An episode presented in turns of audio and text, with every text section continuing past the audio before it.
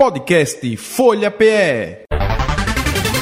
Entrevista. As férias escolares estão aí, não é? Para a alegria da garotada. Agora, se por um lado os filhos comemoram a pausa na rotina das aulas, por outro lado, os pais devem ficar atentos sobre como será o uso do, principalmente, né, das telinhas, das telonas, enfim, né, seja de celular, tablet, videogame, televisão, enfim. Esse incentivo de telas é prejudicial tanto para as crianças como para os adolescentes. E para falar sobre o assunto, nós vamos conversar com a psicóloga do Colégio de Boa, Colégio Boa Viagem, né, o CBV, Deise Souza. Bom dia, Deise, tudo bem? Bom dia, Nenel, tudo bem? Muito obrigado, viu? você. Obrigado Bom por ter dia tirado. também para todos os ouvintes. Aí será um prazer falar sobre esse tema tão importante. Uhum, um tema que é muito presente, né, em todas as famílias hoje em dia, desde e por mais que a gente se preocupe, mas tem que controlar essa rapaziada, né, porque nunca vi recorrer tantas telinhas, né, e as telonas, né. Isso, isso mesmo. É, o que acontece é que a gente realmente vive numa era da tecnologia, Pois né? é. Então o acesso à tela é muito frequente. E nas férias, a tendência é ocorrer um intensivão disso. Aumenta, né? Aumenta muito Isso, mais. Exatamente, muito. Correto. Então, é, de que maneira a gente deve, de alguma forma, né, controlar o uso dessas telas para a meninada? É, veja, o que eu costumo orientar os pais e informar também aos pais é o seguinte, né? Não tem como a gente brigar com a questão do uso da tecnologia hoje. Uhum. né? Então, isso é uma realidade. A tecnologia traz uma série de vantagens também para o nosso dia a dia, para o desenvolvimento também das pessoas, das relações. Mas é preciso ter um uso consciente. Então, não é o uso da tela, mas é o tempo que se faz uso dessa tela, como é que essa tela está sendo usada e que conteúdo está sendo consumido no acesso às telas, seja o celular, o tablet ou a televisão. Isso, Então, acho, esse é a- essa é a grande questão, é o tempo e o conteúdo. exato, né? Porque tem, são os prejuízos, né, do, do problema de visão, também, até de postura também, não é? A questão da postura e o conteúdo, como você falou, principalmente para quem é um pouquinho menor, a gente tem que estar muito atento, não é? Então, se está escutando alguma coisa, está saindo daquele aparelho, daquele tablet, daquele celular, vai lá, confere, dá uma olhadinha, né, para ver se o conteúdo ele é, né, vamos dizer, compete, né, com a idade da criança que está usando, né? Isso, isso mesmo. É, e outra coisa, tem formas também de formas mais atuais, mais modernas, inclusive, de a gente monitorar esse conteúdo. É, ou, por exemplo, hoje a gente pode é, é, instalar aplicativos que limitam o acesso da criança a certas páginas Uhum. que limita também o tempo, porque é, a gente está num período que são férias das crianças, mas nem todos os pais estão de férias também. Então, Correto. como fazer isso, né? Como dosar esse acesso? As crianças estão de férias, estão com mais tempo disponível, então é preciso pensar outros programas também para as crianças, mas é natural que ocorra um, um uso mais extenso da tela. E esse pai, essa mãe ou esse cuidador nem sempre vai estar por perto. Então, quando está por perto, vai lá, dá uma olhada, acompanha o que o filho está assistindo, jogando. É importante, inclusive, a família é, aprender sobre esse universo virtual da criança. Um desenho que a criança gosta, um youtuber que a criança gosta de seguir, que às vezes parece ser para a criança, mas tem muitos conteúdos inapropriados, muita trollagem, como as crianças e adolescentes falam, é, palavras inapropriadas. Então, tem como a gente monitorar também esse uso, mesmo à distância, porque a gente instala o aplicativo, esse aplicativo controla o tempo de uso, controlam as páginas que a criança está entrando, porque aí no caso o adulto ele vai ter que programar a liberação ou não de certas páginas. Então são formas também de a gente estar atento a esse conteúdo que a criança está acessando. Correto. Você falou num ponto que eu ia falar também, que é a questão principalmente dos chamados influencers, né? É que é preciso uma certa atenção. Certos deles, Isso. né? Como você disse, aparecem eh, com uma certa proposta, mas essa proposta, eu não sei, até ele mesmo, acho que não tem nem preparo para ocupar aquele espaço né, e repassar determinadas coisas para um público que não, não, tá, não, não é interessante. Não é? Então é preciso, acho que tem que ter um certo cuidado maior com esse segmento aí da, da, da internet, né? Sim, com certeza. E isso eu constato tanto na escola, né, que eu uhum. trabalho com criança, como no consultório. Só para você ter uma ideia, tem uma criança que eu atendo de seis anos, e uma uhum. vez eu perguntei para ela qual é o desenho que você mais gosta, e ela deu o nome de um influencer, né, um, é. um canal de um youtuber. E aquilo chama muita atenção, porque a gente vê o comportamento dessa criança, comportamentos disfuncionais para a idade, uhum. e aí você começa a ver de onde está vindo também essa influência.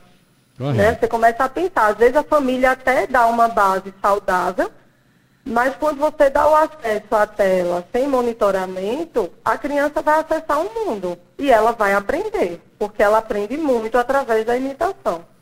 Correto. E às vezes é, é, influenciando em produtos né, que não é para a pessoa daquela idade consumir.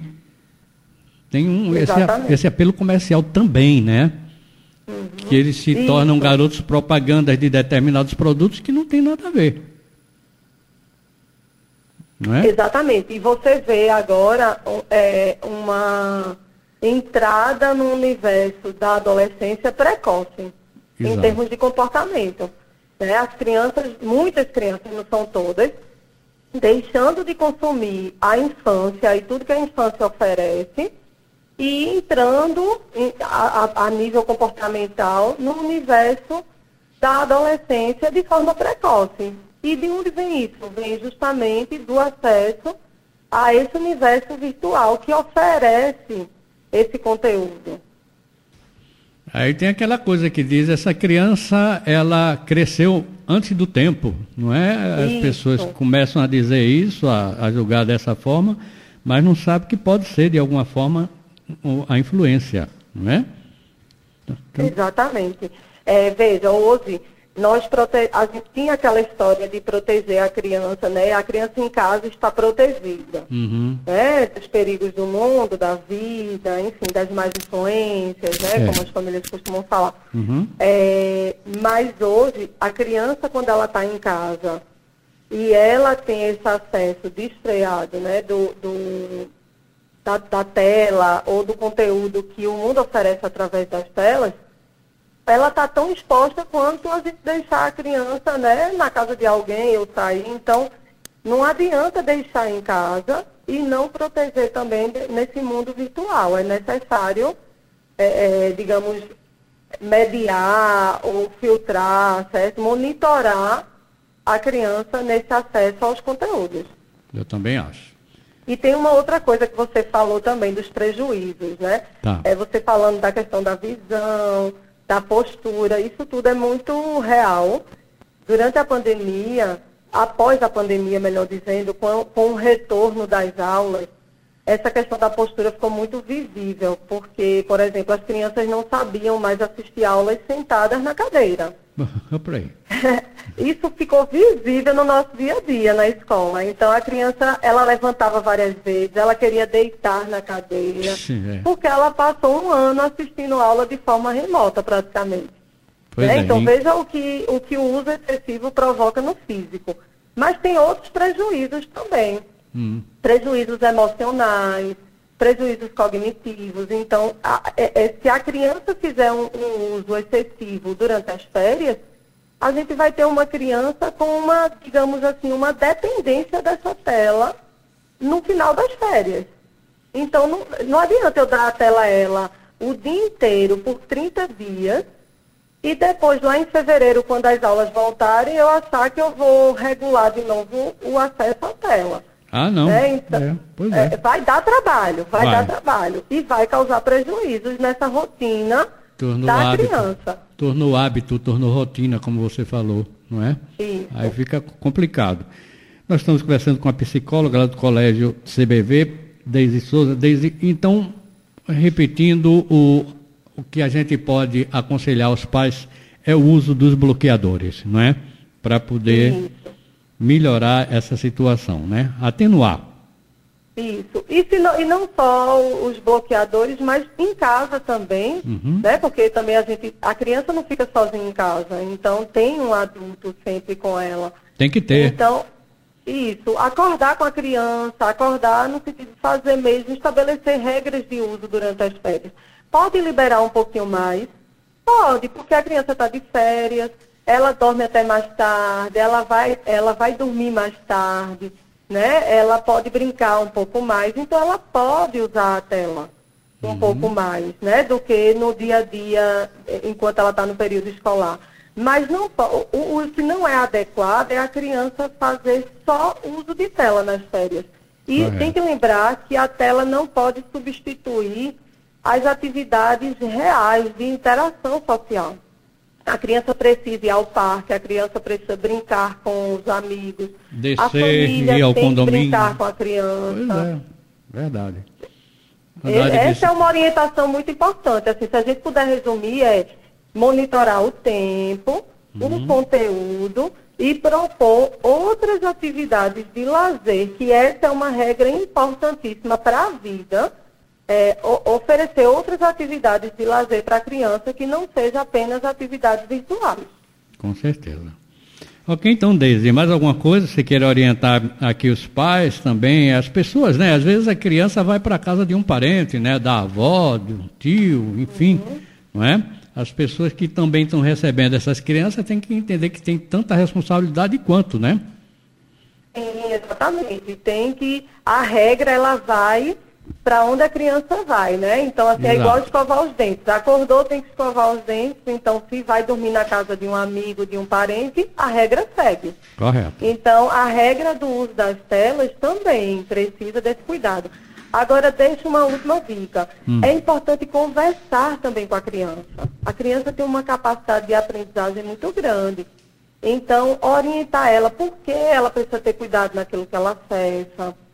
Que nem tudo que tem na, no, na tela ela pode acessar. Então, ensinar ela também que ela precisa seguir, seguir os acordos que a família fez com ela. É, então, em uhum. tempo de uso, então, ir ensinando isso à criança. Claro que a gente não pode contar que a criança vai seguir todas as regras, né? Precisa continuar monitorando. Claro. Mas é importante também conversar com ela sobre isso. E outra coisa também muito importante, que eu já tive problemas com isso, é quando a criança não tem um celular, um tablet, e a família entrega o seu celular, por exemplo, para a criança. Então é. tem que ter cuidado no conteúdo que tem nesse celular, porque esse celular é de um adulto. Ela vai vasculhar, né? Ela vai vasculhar, vai. ela vai mexer pode e encontrar... ela pode encontrar coisas que não devem. Com certeza. Mais então, isso certo. também é muito importante. E no mais, Enel, é dizer que brinquem com as crianças, que interajam, que aproveitem os momentos em família. A vida é tão corrida todo mundo sempre está tão ocupado. Então, as é? férias é um tempinho a mais que a gente tem para vivenciar o nosso filho, nossa criança. Né? Então, brincar em casa com o joguinho, não pode sair para passear, senta no chão, vai brincar. A criança adora brincar. Uhum. Né? Então, e ela sente uma carência muito grande de brincar com a família. Então, se você propõe uma brincadeira, um joguinho de mesa, um cineminha, vamos assistir todo mundo o filme juntos, vamos fazer uma pipoca, vamos jogar bola. Então, é todo. Se você não tem como sair para passear, tem como propor à criança esse lazer dentro da própria casa. Agora, precisa ter uma disponibilidade, uma disposição e uma motivação da família para fazer isso. Com certeza. Ok, então, Deise Souza, muito obrigado, viu, pela sua participação aqui no programa Folha na Manhã. Um bom dia para você, bom fim de semana também, viu? Estamos à disposição. De nada, meu querido, também estou à disposição. Um abraço grande e abraço para todas as famílias. Aproveitem as férias, Isso. famílias e crianças. Ótimo, então. Forte abraço. Um abraço. Podcast Folha PE. Entrevista.